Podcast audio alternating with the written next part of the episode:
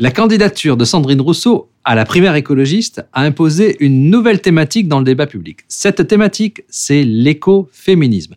L'anti-éditorial vous explique pourquoi cette idée, vieille d'un demi-siècle, redevient actuelle, ce qu'elle signifie au-delà des polémiques.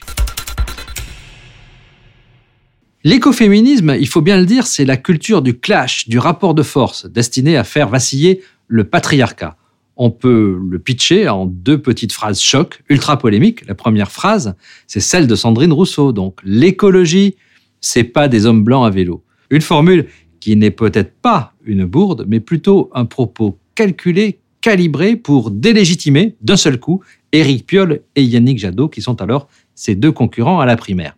La deuxième phrase, on la doit à l'indienne Vandana Shiva, une militante anti-OGM dont on s'arrache les conférences dans le monde entier je vous la cite, dire que les fermiers devraient être libres de cultiver des OGM, c'est comme dire que les violeurs ont la liberté de violer. J'ai vérifié pour l'anti-éditorial, c'est ce qu'elle a écrit en 2013 sur son compte Twitter. L'écoféminisme ferait-il de tout homme un adversaire, de tout contradicteur un oppresseur, de tout opprimé supposé un allié? Eh bien, en fait, l'écoféminisme a deux sources, une source féministe, une source écolo. La source féministe, c'est Françoise Daubonne, une militante lesbienne des années 70, passée par la résistance, le Parti communiste, l'opposition à la guerre d'Algérie, puis le MLF, puis la première candidature écologiste à la présidentielle, celle d'un homme, René Dumont. L'engagement de Françoise Daubonne, née Françoise Marie-Thérèse Piston Daubonne, est anticapitaliste. Pour elle, il faut à la fois enrayer le productivisme et cesser le lapinisme, autrement dit la croissance démographique au nord comme au sud. Il faut casser le désir d'expansion illimitée qui serait un imaginaire patriarcal. D'où aussi sa participation à l'attentat contre la centrale nucléaire de Fessenheim qui est alors en construction. On le voit, l'écoféminisme, ça n'a rien à voir avec, disons, la bergerie de Marie-Antoinette.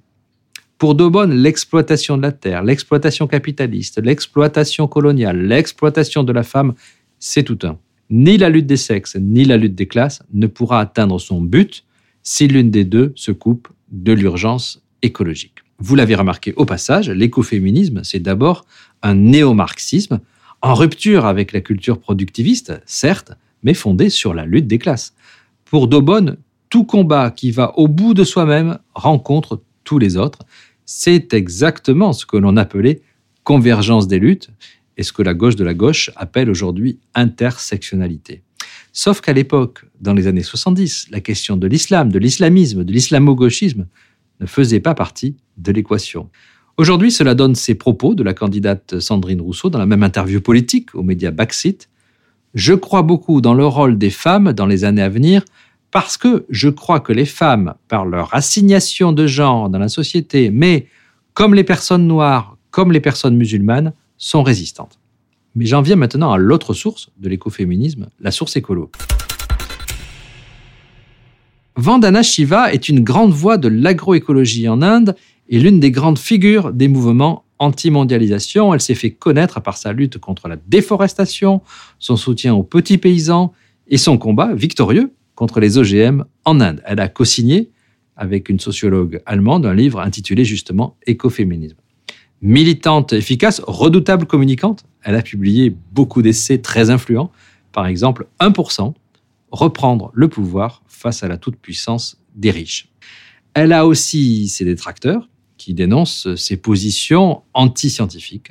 Et d'ailleurs, de l'intérieur même du mouvement féministe euh, pleuvent les critiques sur les replis mystiques régressifs, le dénigrement de la raison, qui serait la marque de l'écoféminisme.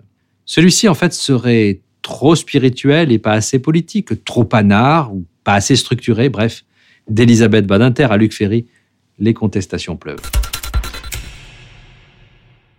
Clash des slogans, fracture dans le monde écolo, alliance sulfureuse entre la génération Adama et la génération climat.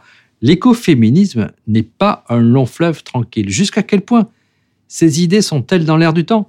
Eh bien, voyez au nord les marches pour le climat et le mouvement MeToo. Ils ont des traits générationnels et militants communs, c'est évident. Et au sud, les combats environnementaux contre l'exploitation minière ou la déforestation Ils sont souvent portés par des femmes, notamment des femmes indigènes. Jeanne Burgard-Goutal a publié en 2020 Être écoféministe, théorie et pratique aux éditions de l'échappée. Cette jeune prof de philo est aussi l'auteur d'un long et passionnant article de la revue Multitude. Elle souligne les paradoxes de ce phénomène. Une lame de fond déferle dans l'ignorance quasi totale de l'écoféminisme, de son histoire, de son corpus et même de son existence. Même le courant antispéciste ou le féminisme intersectionnel, black, décolonial, tous ces courants semblent souvent l'ignorer. Autre paradoxe relevé par l'auteur, ce courant qui veut tout relier n'a absolument aucune unité. Il va de la théologie au New Age en passant par les manifestes révolutionnaires, l'écologie conservatrice, le militantisme malthusien, le rejet de la pilule. Et pourtant, sans que l'on s'en aperçoive vraiment, les idées écoféministes sont entrées dans la culture mainstream. Elles sont partout, elles passent même au cinéma et sur grand écran. Voyez le dessin animé, Princesse Mononoke de Miyazaki, Vaiana de Disney. Les héroïnes sont des femmes d'action, la cause c'est la nature, l'adversaire c'est l'exploitation, et de même dans Avatar, le blockbuster de science-fiction de James Cameron. Une thématique écoféministe typique traverse le film. L'histoire est celle d'un peuple premier qui peut communiquer avec les animaux et les plantes et résiste à l'implacable complexe militaire et à l'insatiable besoin énergétique des hommes en plein dans le mille, à tel point que les recettes d'Avatar restent les plus importantes jamais amassées au box-office. Ça montre que le capitalisme peut tout récupérer, même l'écoféminisme qui le combat. Et maintenant, à vous la parole. Le débat se poursuit sur euh, l'antiéditorial.fr avec cette question l'écoféminisme est-il l'avenir du militantisme?